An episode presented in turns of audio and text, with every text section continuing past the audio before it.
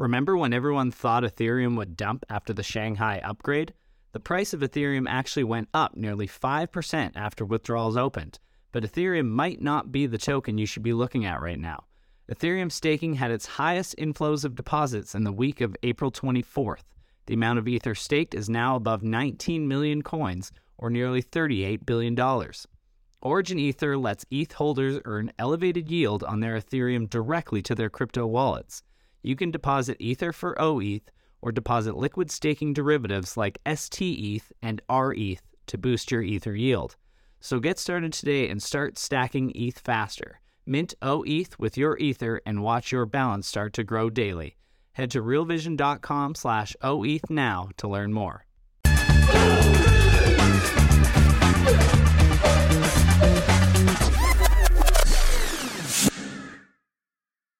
Chen Arad co-founder and chief external affairs officer at the crypto security and compliance firm Solidus Labs. Welcome back to Real Vision Crypto Daily Briefing, Chen.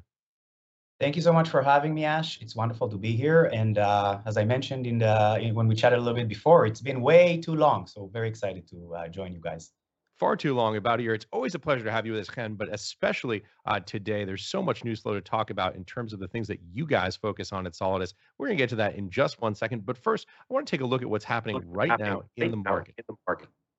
Bitcoin, uh, I'm sorry, we get some interference coming in there. I hope you're not hearing that on the line.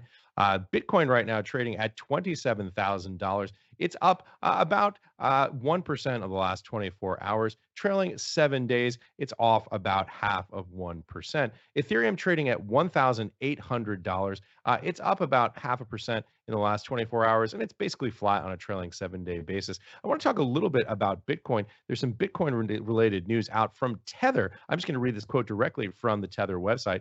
Quote, starting this month, Tether will regularly allocate up to 15% of its net realized operating profits towards purchasing Bitcoin. Tether anticipates that the current and future BTC holdings in its reserves will not exceed the shareholder capital cushion and will further strengthen and diversify the reserves. That news coming out today on Bitcoin from Tether. Chen, we alluded to it at the top of the show. There's a lot going on in your space, legal, regulatory, and compliance. Before we start that deep dive, tell us a little bit about Solidus Labs and what you do there. Uh, so Solidus uh, was named about two years ago category definer for crypto market surveillance, and that is really our uh, claim to fame. We specialize in detecting, preventing various forms of market manipulation all the way uh, across uh, CeFi crypto markets and into the the you know the bleeding edge of uh, DeFi uh, uh, market integrity. Uh, and you know it's a fascinating world. Uh, we in practice what we help our clients do is you know find the most cost efficient, con constructive way to comply with regulation in a way that mitigates crypto's risks in order to enable their potential, but without limiting the, the you know the merits of decentralization. Yeah, so I want to jump to this, something that I alluded to at the very top of the show, some news flow coming from FATF. This is an organization that probably lots of folks are not familiar with. Hope you can tell us a little bit about it. Uh, it's an international organization that coordinates the activities uh, for anti-money laundering and financial crimes. This uh, report out titled "An End to the Lawless Crypto Space." That's the title of the report, uh, and it continues in a similar vein from there. I want to just quote from this. This is the lead. While the risks have increased, crypto assets continue to operate in a virtually lawless global environment. Countries need to make take urgent action to shut down lawless spaces which allow criminals, terrorists, and rogue states to use crypto assets. As its February 2023 plenary, that's a meeting, uh, FATF agreed to accelerate implementation of AML CFT controls and supervisions in the crypto asset sector. Uh, they come out swinging there. Explain a little bit about what this report is, what it says, and what its significance is in the global crypto space. Right. So FATF, the Financial Action Task Force, is uh, essentially the OECD's arm that you know focuses on joint efforts to prevent uh, you know money laundering and you know essentially the use of finance uh, you know for illicit activities, terrorism included. Uh, so important to say it's a very important organization that does very important work that protects all of us. Um, you know, and FATF has been, you know, FATF and the OECD has has been, as, as you noted, like pretty proactive for a few years now. Uh, you know, they uh, adopted, they, adopted, the OECD adopted the travel rule for crypto, which you know has been quite controversial in the industry. But uh, why don't we explain what the travel rule is for folks who may not know? Essentially, it's uh, you know in, in traditional finance, essentially there's there are requirements for banks to you know who know who their clients are and be able to share information about them, so that when money flows from one financial institution to another, uh, you know there's an ability to to track it, and if it's somehow uh, connected or affiliated with illicit activity, uh, you know you know uh, regulators and law enforcement can do something about it. Uh, now, of course, in crypto and you know DeFi, digital assets uh, you know, generally they, they create a lot of new challenges alongside the new opportunities. One of those challenges, you know, that we hear a lot about is a higher degree of an anonymity, uh, you know, permissionlessness and open markets. It's interesting, right? Because in a lot of ways, a lot of the biggest uh, merits of crypto, the fact that it's more accessible, the fact that it's decentralized, are also, uh, you know, unique challenges from a from a uh, regulatory and particularly market integrity perspective. Uh, and essentially, what you're seeing here is a is a. What do you, you know, mean by market integrity? So, you know, market integrity refers to markets that are fair and healthy, meaning, uh, you know, prices are not manipulated, part, uh, volumes are not manipulated. But it also extends to, you know, at the end of the day, uh, you know, as, a, as an umbrella term also for markets that don't have a lot of scams in them, markets right. that are that are fair. And now, let me be clear. I mean, it's really critical for markets to operate well. It's well known and proven over years now that markets that have a, you know guardrails around market integrity and that require actors to um, you know uh, have a degree of responsibility for how their platforms are used uh, you know just operate better and therefore serve society better yeah, we've got a lot of different things to unpack here. Uh, we're talking about market integrity, understanding that the markets that you are active that you are actively participating in uh, have real trading volume, that the prices uh, are real and they're not being wash traded or something else happening behind the scenes to manipulate them. Uh, you've got the AML CFT, anti-money laundering, combating financing and terrorism component of it. Uh, you've got general fraud, scams, and abuses. How do you think about that landscape? What's your roadmap for those high-level threats, or do you think about them in a different context?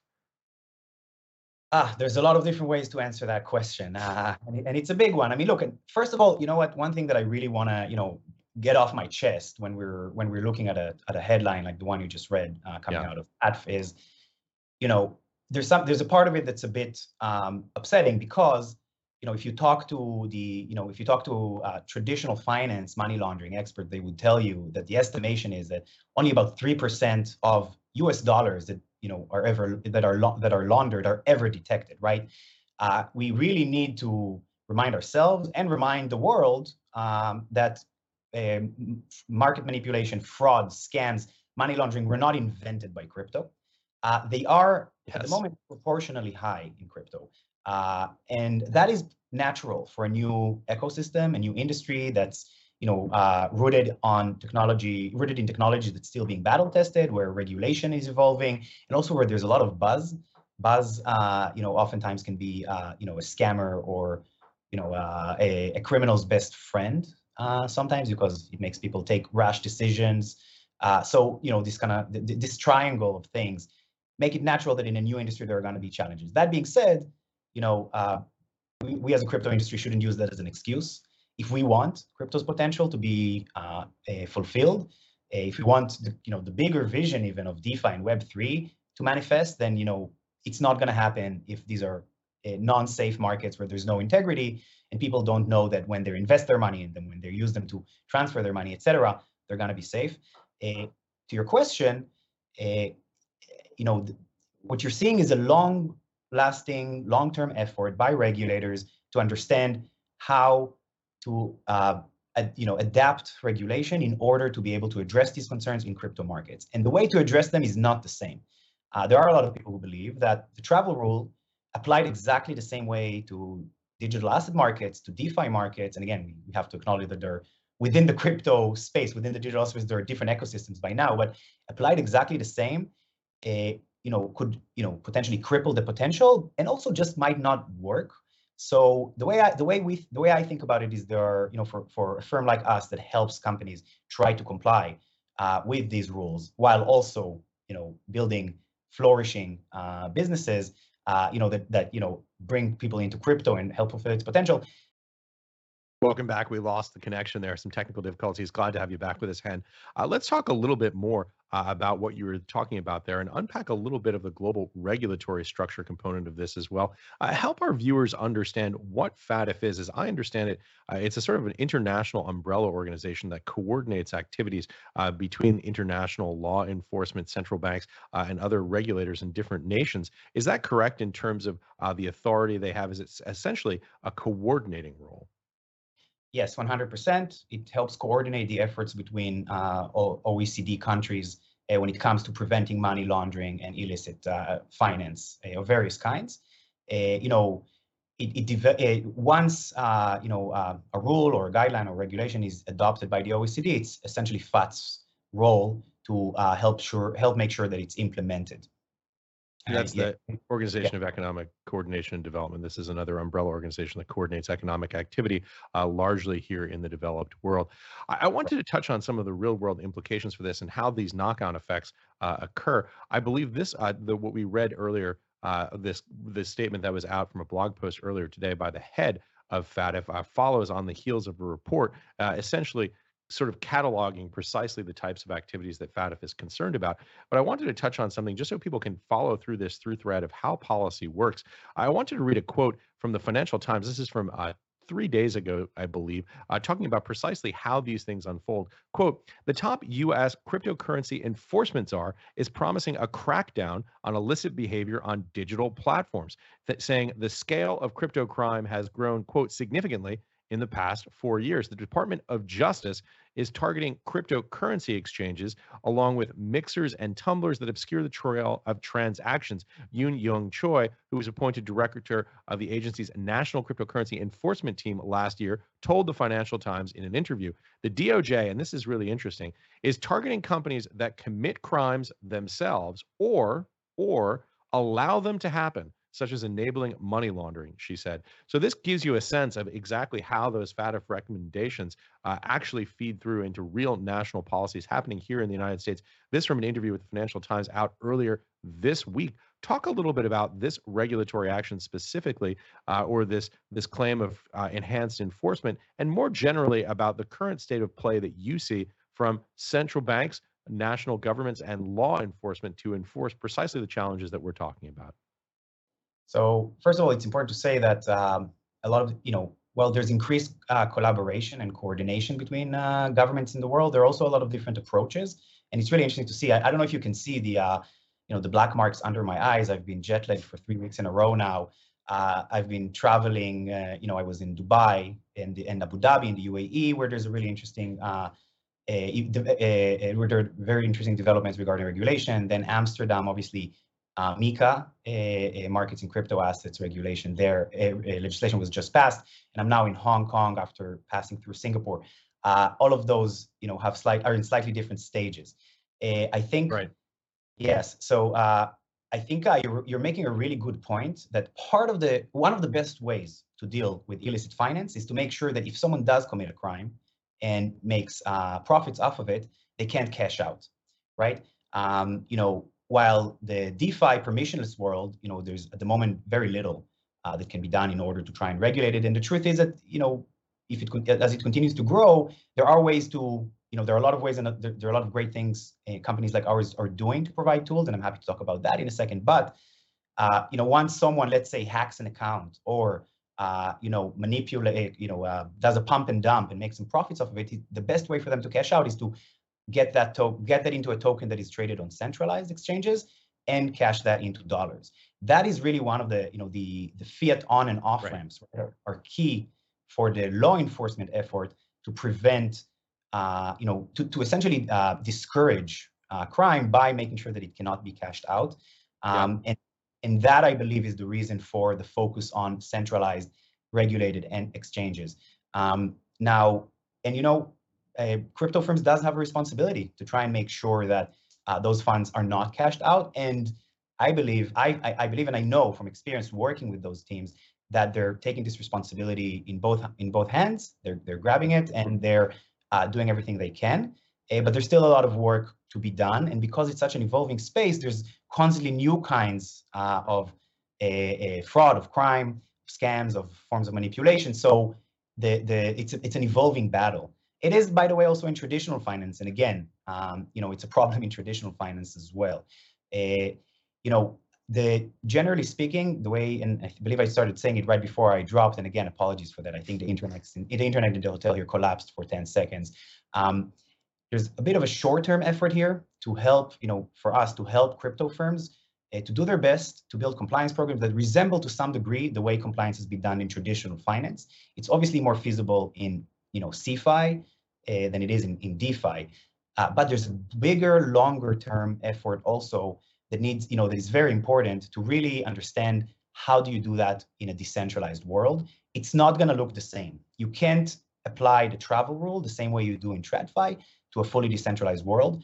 And for anyone who believes in the potential of decentralized finance to create more opportunities for people, more accessibility, et cetera, you know, if we want this not to be, you know, totally cracked down on and really kind of pushed to the sidelines, we have to work with regulators to develop new approaches to regulation and also to introduce new technologies that actually help show regulators that you know when blockchain-based finance, uh, when it comes to blockchain-based finance, there's actually a lot of advantages for law enforcement. You know, um, so you, you see there's like a short-term effort and a longer-term effort as the industry continues to grow, as DeFi continues to be adopted. Uh, one you know example that I can give is we released a report based on one of our uh, a, a, you know um, a risk monitoring tools that essentially scans, uh, you know, scam contract, uh, sorry, it scans, uh, it scans smart contracts deployed, token smart contracts deployed on the 12 top EVM chains, uh, and to detect hard-coded rug pulls, meaning tokens that just by looking at the code with the right kind of technology, you can you can see that they're meant to steal people's money. There are all kinds of ways to do it you know, but basically oftentimes it would just mean that people can deposit money, but the code would not, the way the, the smart contract is structured, would not allow them to withdraw it. Now, when we started using that tool to analyze, you know, the big picture, we found that on average, about every four minutes, a new scam like that is deployed. Obviously, that's horrendous. Uh, and obviously, that's something that really disconcerts regulators. But at the same time, it's really interesting to discuss this with regulators in law enforcement because the other side of the equation is that unlike in traditional finance, once it's on a blockchain, because of the transparency, because it's code-based, you can detect a scam the moment it is deployed. That cannot be done in traditional finance. In traditional finance, usually for a scam to be, you know, uh, detected and you know uh, enforced against, enough people have to be scammed to report it. Yeah. So we're having really interesting conversations with regulators globally because they see both sides. And they also, I think, understand that you know DeFi is here to stay, and it's not really something that could be right. completely reined in or prevented. So uh, right. uh, again, short term, do our best to to raise the standards, make them a similar, you know, raise them to similar levels as in traditional finance. Long term, uh, you know, really find new tools and Right. You know, you, well, you know, there's a lot to talk about there, and we're going to talk about tools in just a few moments because I know that you guys have just released uh, a new one for insider trading. Uh, but you know, to get back to your earlier point, I think it's very interesting what you uh, said mirrored uh, quite closely uh, what the director of national cryptocurrency enforcement at the U.S. Department of Justice, uh, Ms. Choi, said earlier. This idea of cutting off uh, the access points, the on ramps and off ramps. This is something that's incredibly important in the system uh, in terms of the view of law enforcement. But I wanted to ask you this bigger, sort of more philosophical question. Uh, if you go up to, for example, the Ethereum Foundation website, uh, you know, you'll see a couple of terms repeated a great deal. One of them, of course, is privacy. Uh, and another one, which I think is becoming even more prominent on the Ethereum website, is something called credible neutrality, which is the idea that all actors on a network be treated the same way, uh, meaning uh, that the Ethereum ecosystem is agnostic about uh, some of the things that we've been talking about here today, uh, specifically things like OFAC and SDN compliance. I wonder if this is kind of a an immovable force uh, slamming into, uh, or an irresistible force moving into a, an immovable object. Do we get to this point where there's just this philosophical conflict? I think what folks in the Ethereum Foundation uh, would say would be, look, these things should be handled uh, at a different layer of the system. In other words, exactly what you were just talking about the idea that the on ramps and off ramps can be regulated, but the current backbone, in the view of uh, many people who are most passionate about things like DeFi, is that the underlying networks uh, that empower that transaction basis, uh, Ethereum, to, to name just one example, remain credibly neutral, meaning outside of the scope of enforcement. This, to me, is a, a considerable philosophical question about how this is going to be treated Give us your thoughts on that challenge and also some of the opportunities you may see there. So, as I said, I'm a huge believer in the potential of decentralization. Uh, I'm also a believer that uh, decentralization uh, isn't a binary; it's a spectrum, um, and that in reality, it's it's never going to be one or the other. Um, essentially, what decentralized finance is doing, it's expanding the realm of available ways for people to engage with finance, but it's a spectrum. Uh, over time, I believe, and we're already seeing this, right? You're going to have a lot of different, uh, you know, uh, a lot of different approaches to utilizing the blockchain along this spectrum. Some of them will be completely decentralized, and uh, you know, will attract people who, for whatever reason, feel that's the best way, that's the way they want to manage their their finance. But some of them are going to be somewhere in the middle. You know, maybe uh, you know, uh, systems that are partially permissionless. Maybe a permissionless system that has a degree of governance and you know therefore a degree of ways to let's say uh, you know a, a stop transactions, stop stop activity, etc.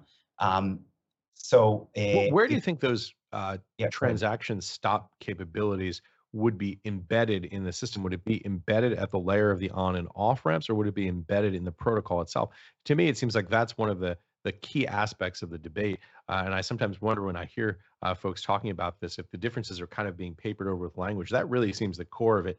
Will the systems themselves, the the layer one protocols, will they remain agnostic? Will they remain credibly neutral? Uh, and will the enforcement layer take place on the on and off ramps? At least that's the way that I frame the issue. Maybe you see it differently. No, no, I I, I agree with you, um, and I think that there are definitely going to be ones where there remains complete, you know, permissionlessness and openness, uh, you know, in the in the underlying uh, layers. Uh, but there are also going to be, um, you know, eh, approaches that are, you know, that are compromised. That, uh, you know, maybe there's a, a you know, maybe maybe a, a, protocol that has inherent checks and balances in it. Uh, maybe, uh, you know, again, as I mentioned, kind of a, a, a, a, you know, mixed approaches. Eh, I obviously, I mean, I hope it, you know, eh, I think most people in the crypto industry would agree that, you know, code and engineers should not be regulated as if they're financial institutions, but right. That also doesn't mean that they don't have responsibility for what they're building.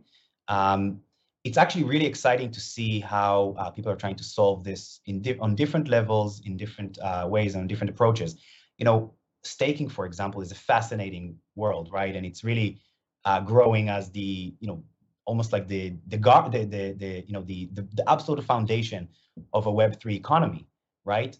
Uh, you know, but but again, like I mean, it, it, you know, over time, there's going to be a need to create different ecosystems within that. Some of them might be completely compliant, others less.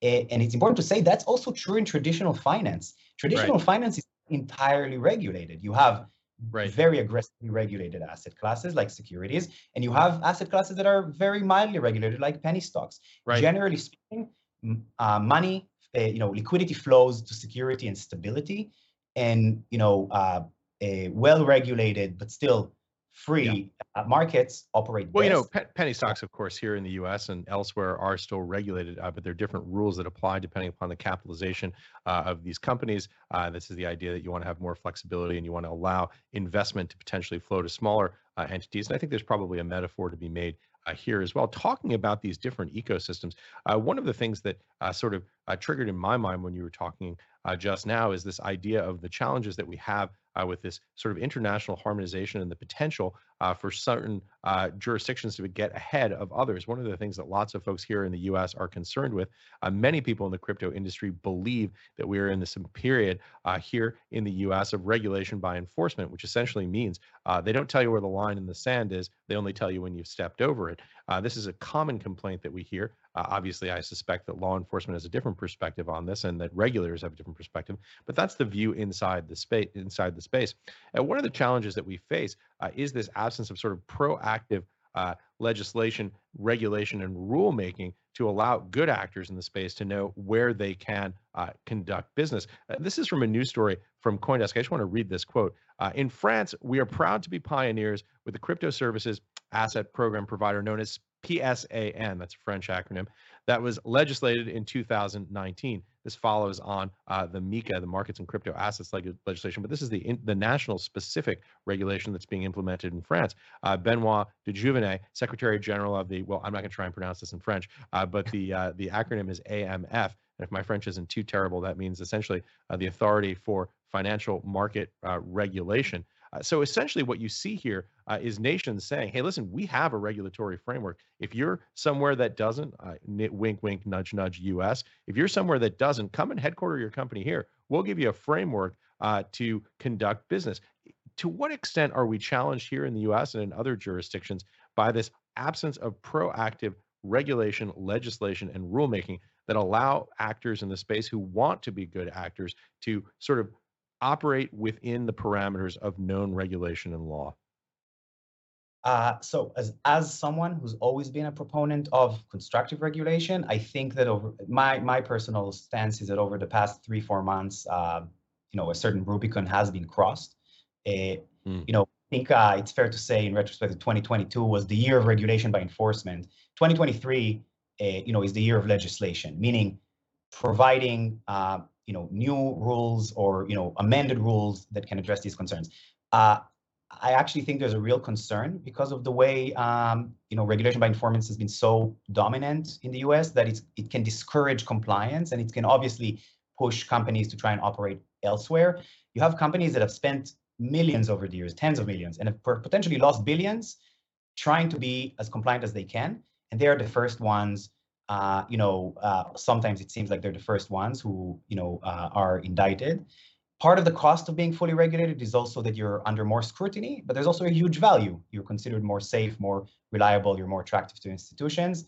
Yeah, I can tell you that, like speaking from, you know, our own pipeline at Solidus Lab, like, you know, we're seeing a flow of interest and actual uh, migration in some cases to other jurisdictions. Europe is one of them. MICA right is a very exciting piece of legislation, not only because it provides clarity, also because of some of what it includes, things like smart contract regulation, discussion of um, of uh, staking. Like you're really seeing that it, it's it's it's you know it's the next level. Uh, you know, and I'll kind of do a quick brief of like my experiences over the, the last few weeks.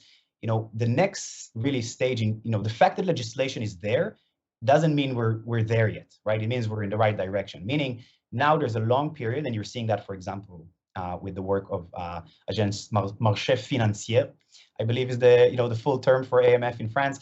Uh, there it is.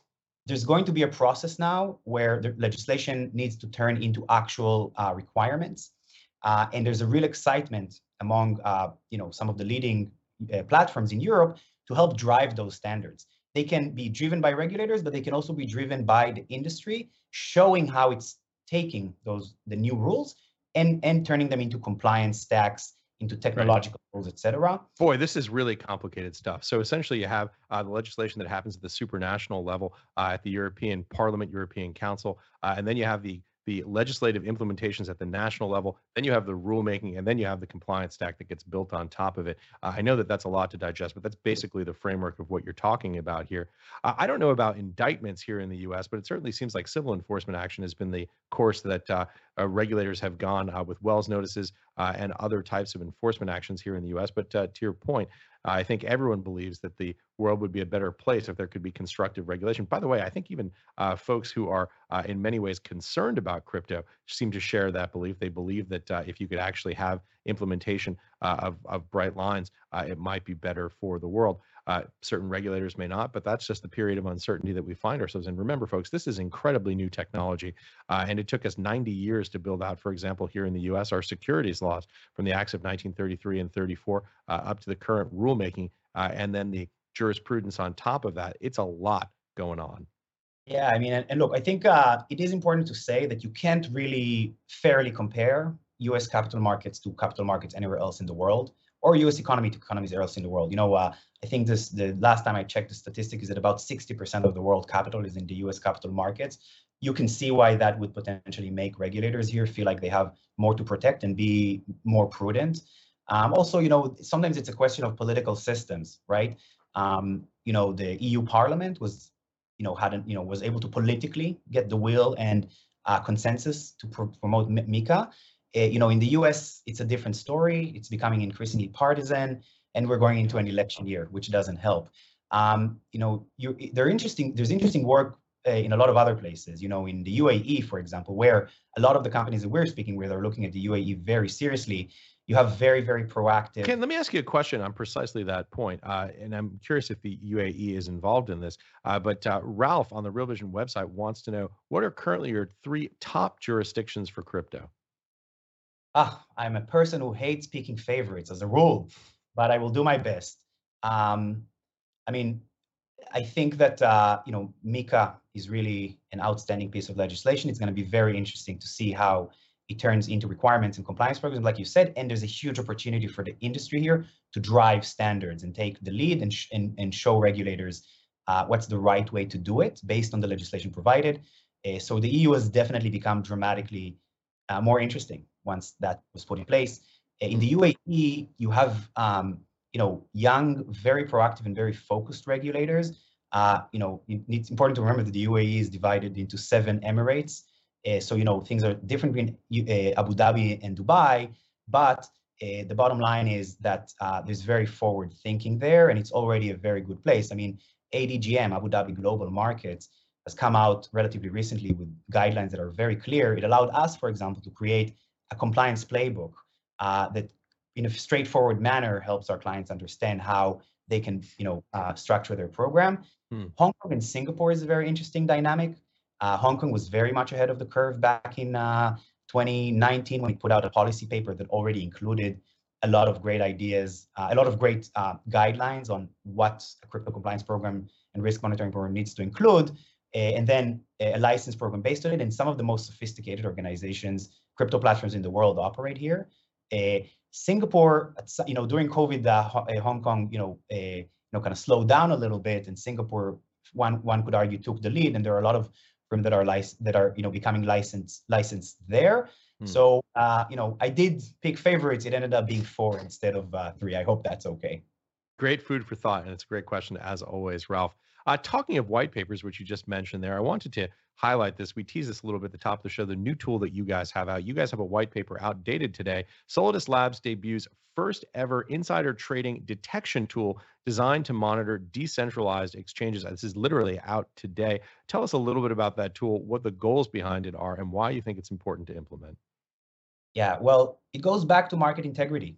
Um, you know, at the moment, you know, there, there are studies, and whoever is looking at this, uh, you know, at this, at the, the, you know, the press release now sees that at the top it says that there's research that is, you know, that raises concerns that 25% of all tokens are accompanied by some sort of insider trading before uh, insider trading uh, once they're listed.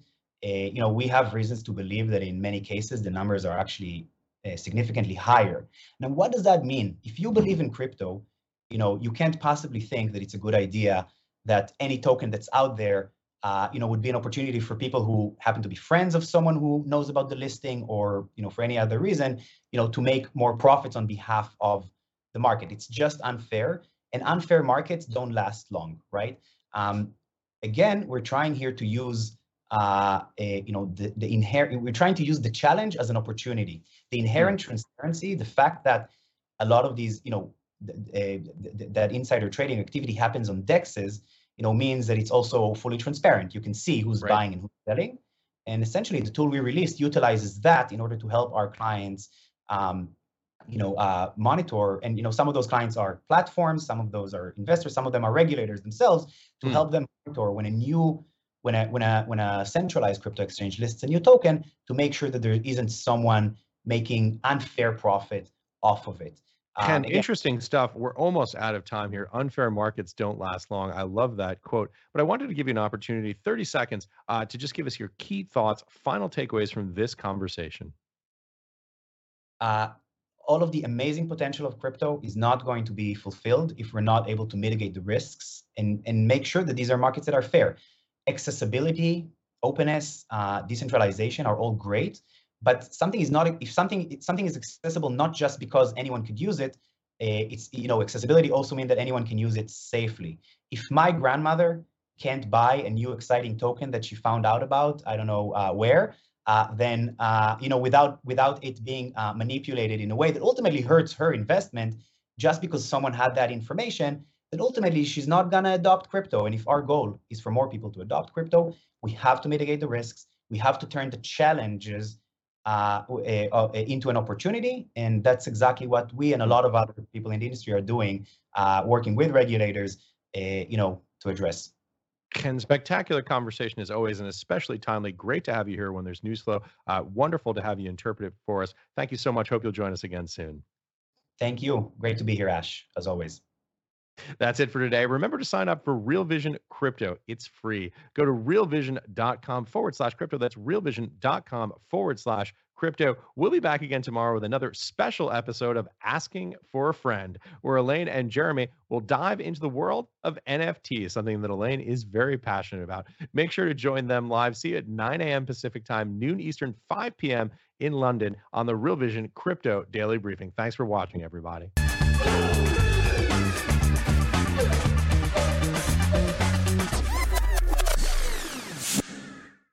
Today's episode of the Real Vision Crypto Daily Briefing is sponsored by Origin Ether. Earn elevated yield on your Ethereum directly into your crypto wallet. Deposit Ether for OETH or deposit liquid staking derivatives to boost your Ethereum yields now. Head to realvision.com slash OETH now to learn more.